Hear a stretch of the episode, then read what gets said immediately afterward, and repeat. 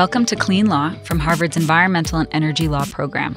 I'm Hanna Perls, and in this quick take episode, I speak with EELP's Executive Director Carrie Jenks and Ari Peskoe, Director of EELP's Electricity Law Initiative, to break down recent changes to federal permitting passed as part of the Fiscal Responsibility Act, aka the Debt Ceiling Bill, which President Biden signed on June 3rd. Hi, Carrie. Hi, Ari. Hello. Hello. I think first we just want to flag for listeners there's a lot that is in this law that we're not going to discuss today, and that includes restrictions on discretionary spending for the next two fiscal years, changes to eligibility rules for food stamps and temporary assistance for needy families, and also the expediting of federal approvals for the Mountain Valley Pipeline. So, again, we're not going to dive into that now. We're really going to focus on changes to NEPA, the National Environmental Policy Act, and of course, transmission. So, Ari, maybe we can start with you on that last one. Do you want to talk a bit about what's not in this bill? Yeah, great. Let's talk about transmission. So, at some point in the negotiations, there was a bill that would have been a boon for transmission development that actually has nothing to do with permitting reform. So, a major challenge for transmission development is pushing the utility industry to build beneficial projects or having them get out of the way and let other companies build those projects. So utilities have local transmission monopolies and they are generally eager to build new projects or refurbish old projects within their monopoly territories. Utilities have also organized themselves into about a dozen regional planning groups and they're supposed to build larger scale projects. We've seen mixed results at best in these sorts of larger scale regional planning processes because regional projects can expose utilities to competition and they generally don't like that. The biggest challenge for transmission has been interregional projects. That is projects that connect these 12 or so regions. And it's really no one's responsibility to build these interregional projects and utilities generally are not in favor of them because again, they expose utilities to competition. And so there haven't really been any significant projects. So what this bill would have done was establish a minimum level of connectedness between regions. And that would have required the industry to do quite a lot of development, would have benefited consumers by lowering energy costs, by improving reliability. And also this would have been key for the clean energy transition. But again, not in the bill. So speaking of, can you talk about what is actually in the bill and how you feel about it? Yeah. So this minimum connectedness requirement, minimum transfer capability, instead of actually requiring that, what Congress is instead doing is ordering a study of this minimum connectedness requirement, minimum transfer capability requirement. So the bill tells NERC, which is the organization in charge of setting reliability standards, to do a study about this sort of interregional connections. It's a three year long study process. And NERC, as I said, focused on reliability, which is only part of the benefit here for these sorts of projects. So I think we'll probably get back a study that's limited in scope. There are already many studies done by the Department of Energy, the national labs, academics, advocacy organizations, the industry, etc., all about this very topic. So it's not clear we need another study, but that's what's in the bill. So Congress has essentially kicked the can down the road on interregional transmission. In the interim, is there anything federal agencies can do with their existing statutory authority? So FERC already has a proceeding looking at the possibility of FERC itself setting this sort of minimum transfer capability requirements. So it's not clear how the FERC commissioners are going to view this study, whether they think it means they should wait for the study before they do anything. Certainly it doesn't require them to wait. They could take action right away. FERC has a number of other proceedings about various transmission issues. The Department of Energy also is in the process of performing various studies, and planning studies about the sorts of projects that would be in the national interest. And the last thing I'll mention about all this is that both DOE and FERC are also in the process of issuing rules about how they can permit projects under authority that's in the Infrastructure Act of 2021 that they have yet to use. So TBD. TBD. Well, maybe we can shift gears to the National Environmental Policy Act, NEPA, federal permitting. Carrie, do you want to just start with what changes stuck out to you the most? Yeah, I'll start with a few. I think it's important to think about what their objectives were. And I think here there's been a long debate over the past year or so about how to make permitting go faster and how to make it more deliberate so that we know what the decisions are. So I think you're seeing some of the ideas in here to try to expedite that process. But I think in the end, there is still a lot to be worked out. CEQ is going to have to now develop regulations to implement these statutory changes that are in this bill. And so there's still a lot of questions. I think there's more questions than answers. But talking through a few of the things to tee up, they've clarified the relevant scope of NEPA. So they use the word reasonably foreseeable environmental effects of the proposed action. So that's giving additional language to the statute of what they have to look at for environmental reviews. But I don't know that it changes it that much. I think it'd be odd to think about the fact that you had to look at something that was not foreseeable. And that language is in CEQ's regs already. Exactly. Yep. So it's putting some of the regulatory and the case law into the statute. I think that's key. Another helpful addition is that the same section requires agencies to consider an analysis of negative environmental effects of not implementing the proposal. So if you think about climate change, I think this gives some grounds to maybe think about what would happen if you're not building a wind farm. What are the climate impacts of that? So that could be important also. But how do you interpret it? Who's interpreting it? Is it the courts? Is it CEQ? Which administration is in the White House? All of that's going to be really important to understand what the implications are. And there's a lot that this bill does on interagency coordination. And can you talk a bit about what is the problem that that's trying to solve? And then what are the components of the bill that stood out to you on that piece in particular?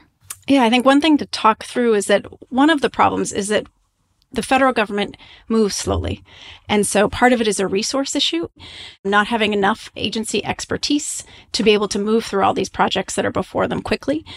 But what they're trying to do here is to coordinate the agencies that would be involved in any one given project. So they find one, they now require you to name a lead agency so that there's coordination among the federal government to try to make this work better. One piece of that, though, is how do project proponents also engage the communities? Do you want to talk a little bit about how this would affect that? Sure. So, community engagement and, in general, getting public feedback, in particular from communities that might be impacted by a proposed action, is a fundamental part of what NEPA is and the sort of service that it provides as part of this permitting process. I think one thing to consider before we jump into the specific changes is if you're already in the NEPA process, the project is almost fully baked. And so there's not much that community engagement can do to meaningfully change the outcome. And so I think one piece I just wanted to flag is that, you know, truly meaningful community engagement happens long before you're really into the NEPA process. And there's nothing in this bill that really encourages or discourages that early community engagement. So that is something that we need to keep our eye on, but it's not something that is changed by this bill in particular.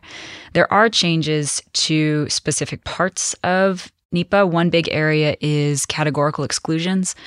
These are sort of categories of projects that are not required to go through an environmental assessment or environmental impact statement process because the agencies have determined that these projects normally don't have a significant effect on the environment. And they've really been in use since the late 1970s. And each agency has their own rule about how to determine if a categorical exclusion would apply to a particular project or how to adopt a new categorical exclusion. I know this is a lot of words, but I think it's important just to think through how these things work before we dive into what the bill changed. The other piece to note is that when an agency adopts a new categorical exclusion, they have to go through notice and comment. So there is this public comment process that's baked into that. What this bill does is it takes a change that was made in 2020 by the Trump administration and makes it law. So an agency now can, if it wants, adopt a categorical exclusion from another agency. So if the Forest Service has a categorical exclusion for a particular type of project and the USDA wants to do that, they can essentially borrow the categorical exclusion from the Forest Service. Again, this is a may but there's no public comment process that would go along with that borrowing. I think the question for us is just thinking through, you know, what is the consequence? I think in, in one situation we could see that's a really efficient thing to do. One example is thinking about prescribed burns before wildfire season. That's not something you want agencies to take a long time to ponder, especially if it's over a minimal geographic scale. And there is guidance from CEQ that's still in effect that really delineates the boundaries of what a categorical exclusion can be. It has to be limited often in time. It might be limited if there's critical habitat in the area. And of course, categorical exclusions don't get you out of other types of environmental laws. So I'm thinking about the National Historic Preservation Act, the Endangered Species Act, things like that. That said, you could see a world in which this provision is abused. And so I think it's going to be really interesting to see how CEQ interprets this provision that's now in statute as part of their phase two rules. So that was a lot on categorical exclusions, but I think that's one piece that people are really thinking a lot about. The other pieces that I would just flag are the page and the time limits. So the statute explicitly says that the EIS should be no more than 150 pages, environmental assessment no more than 75 pages. If it's an extraordinarily complex project, no more than 300. But that does not include citations and appendices. And if anyone knows lawyers, they know we love our citations. So I think the practical effect is that we're going to see these environmental documents that have the same amount of content. It's just moved to the back. I don't think this changes what we'll see in these documents. There are new time limits in the law, so an EIS should take no more than two years, an environmental assessment no more than one year, and there is a piece now where there's a way to petition a court to review agency decisions if they don't meet their deadlines. And so, again, I think now we're looking at what does it mean to involve the courts in this way? Do agencies have the capacity to meet these timelines? There are backdoors where an agency can request more time, but really the devil will be in the details. So why do this? You Yeah. know, we keep saying it depends on who's implementing it. Does it make a difference? I guess my take, and I'm curious what you both think, is that it can make a difference. It can force the government to make decisions. And if they have good information in front of them, they can make better decisions and it makes everyone sit at the table and work it out. It can also make, on the other side of the spectrum, a rush decision and then you end up with a bad decision. So do we think this is a good thing, a bad thing? Yeah. I mean, I think it depends on what is the source of the delay. If it is just, you know, agencies aren't talking to each other and they need to be talking to each other and this is how you're going to get them to the table, that's great. If it's, you know, there's a real scientific question mark here and we need the time to really think it through and do assessments and figure out the answer, or we just don't have the expertise and the staffing capacity that we need to do this in a thorough, methodical way. You know, a court decision is not going to give you the money you need to hire more staff. So I think the question is what is the problem? If it's a solvable problem just by sort of kicking people in the butt, great. But if it's bigger than that, I don't see a solution here. Yeah. Ari, did you want to say anything about the deadlines? Well, I mean, I think on the transmission side, federal permitting is not usually the major obstacle, but when it is, you know, we have recent projects where the federal permitting process can take five, ten, even you know, longer than that. So I just wonder, will these deadlines really provide the certainty that project developers really want that might actually encourage more projects? If they knew they would get the yes or no within a year or two or whatever it is, that I think we might actually see at least proposals but if it doesn't really provide that certainty, if there's still contingencies, then maybe not. I think we'll want to see a couple of test projects go through the process before maybe the developers feel really confident about how this is going to work. Well, maybe talk about the FAST Act, the amendments to the energy storage there, because there is a process for the federal government to have more accountability and to move big projects faster. And they've added energy storage to that list of types of projects. Do you think that those are helpful? I'm just not sure how effective it's been for transmission at actually getting it done in a timely manner, even when it goes through that process. But again, we have a limited number of projects that have gone through that, and I think they've still taken several years. Yeah. And I think the one thing that I hear from companies trying to build like clean energy projects is that they just need an answer. A faster path to get to no is very helpful, even though it's a no, because the financing is tied up on timing and trying to get good answers from the government is what they're doing. But maybe shift to the project proponent uh, EISs and what that means. Sure. Really quick on the deadlines. I just wanted to make one implicit thing explicit, which is we haven't talked about community engagement as a source of delay. I think there's been a lot of noise made that community engagement takes a really long time to slows projects down, and that's really not what the agencies tell us. And there was a great hearing about NEPA, and we can link to that hearing in the show notes. But when we talk about cutting down on these timelines, it's not about cutting back on community engagement. It's really trying to find the efficiencies and building out agency capacity to get the information they need and share it effectively amongst themselves. And I think you made the right point, or a really helpful point, that the community engagement needs to happen before the NEPA process happens so that you can go through the NEPA process in a very efficient way, but you've really engaged the community so that they are part of that project and both sides have, have revised the project so that it's a project that actually can work. Right. The last thing I wanted to touch on is project proponent prepared EISs. It's a lot of P's. But there is a provision now in the law that says the lead agency, so the agency that's heading up this NEPA process, shall, so it's a mandate, prescribe procedures that allow the project sponsor to prepare the EA or the EIS under the supervision of the agency. There's also pieces where the federal agency can provide appropriate guidance and can assist in the preparation of that document, and also has to independently evaluate the document and take responsibility for its contents, meaning defend it in court. So again, I think this is a situation where, you know, we see federal agencies that are incredibly strapped if the project sponsor does it well and in a transparent way that the lead agency, you know, really kicks the tires on that assessment and says, no, we identify a gap and they send it back. And you're able to use the resources of the project sponsor to get this robust study done. I think that's really effective. And of course, there is a lot of skepticism that this is a backdoor for companies to pull the wool over the eyes of the federal government. The federal government doesn't have the capacity to look at it in a critical way. And I think there's concerns about abuse. So again, I think this is just a situation where we'll have to see, you know, what are the guidelines that CEQ sets out for this particular process? Does the agency have the capacity to review those documents? And what does that mean when we actually look at these documents in litigation? Right. And I think perspective matters. I think you want the federal agencies to have the expertise to review the projects and the documents that are submitted. You want the project proponents to have the certainty and be able to have the resources to hire the best experts that are credible and transparent. And you also want the courts to be able to look at that and defer to the agencies. All of those, though, have a ton of risks in them, depending on who's doing what and who's reviewing them. And you need the agencies to have the expertise, and that requires resources and time and budget. And those have been a challenge in history. Maybe that's a good transition to talking about the addition of reliable data source and the types of information the agency should use. Do you want to talk about that? Yeah, so they added in new language that says that the agencies may re- use any reliable data source and that new research is not necessary unless new scientific or technical research is essential to a reasoned choice among the alternatives. It makes sense that if there's good data out there, you should be able to rely on it. You don't have to repeat and do new science. But what does reliable data mean, science? And what does science mean? We've seen that go back and forth with the courts under the Trump administration. And so it, it makes people nervous. But at the same time, if you do it with good faith, that makes sense to me too. So it depends again who's implementing it.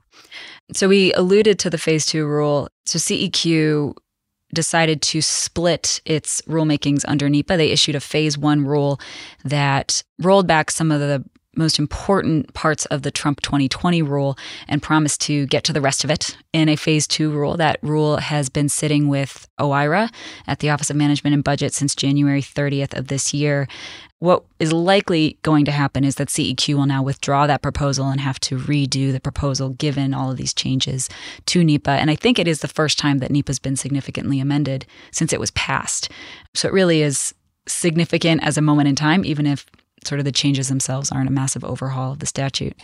So we'll likely see CEQ withdraw and resend a new proposal to OIRA. The question is, of course, when all of this happens, they'll have to get public comment and ultimately finalize that rule. I think it's important, though, to think through many of these concepts were probably in the regulations that they were drafting. Right. These are new ideas. I think they were thinking through how do they start to evaluate climate change impacts, what is reasonable, foreseeable, how do you rely on the best data, how do you make the process work better, page limits, time limits. They were all things that were being discussed. So I think it'll be interesting to see now they can rely on the statute for that authority, but they're still going to have to interpret what does reasonably foreseeable mean? And these terms that are now in here, how do they start to implement them and have some guardrails, as you've talked about, to make sure that they are done well and thoughtfully. And I think the other part that folks are obviously aware of is it does set up a question for the courts to assess whether that interpretation is correct in the eyes of the court. So, again, it depends on who's interpreting that language, and that's just something we'll have to wait and see. Well, Carrie, Ari, thank you so much for breaking down the Fiscal Responsibility Act of 2023. It was great to talk with you. One piece of it. One part of the Fiscal Responsibility Act of 2023. Thanks. Thank you.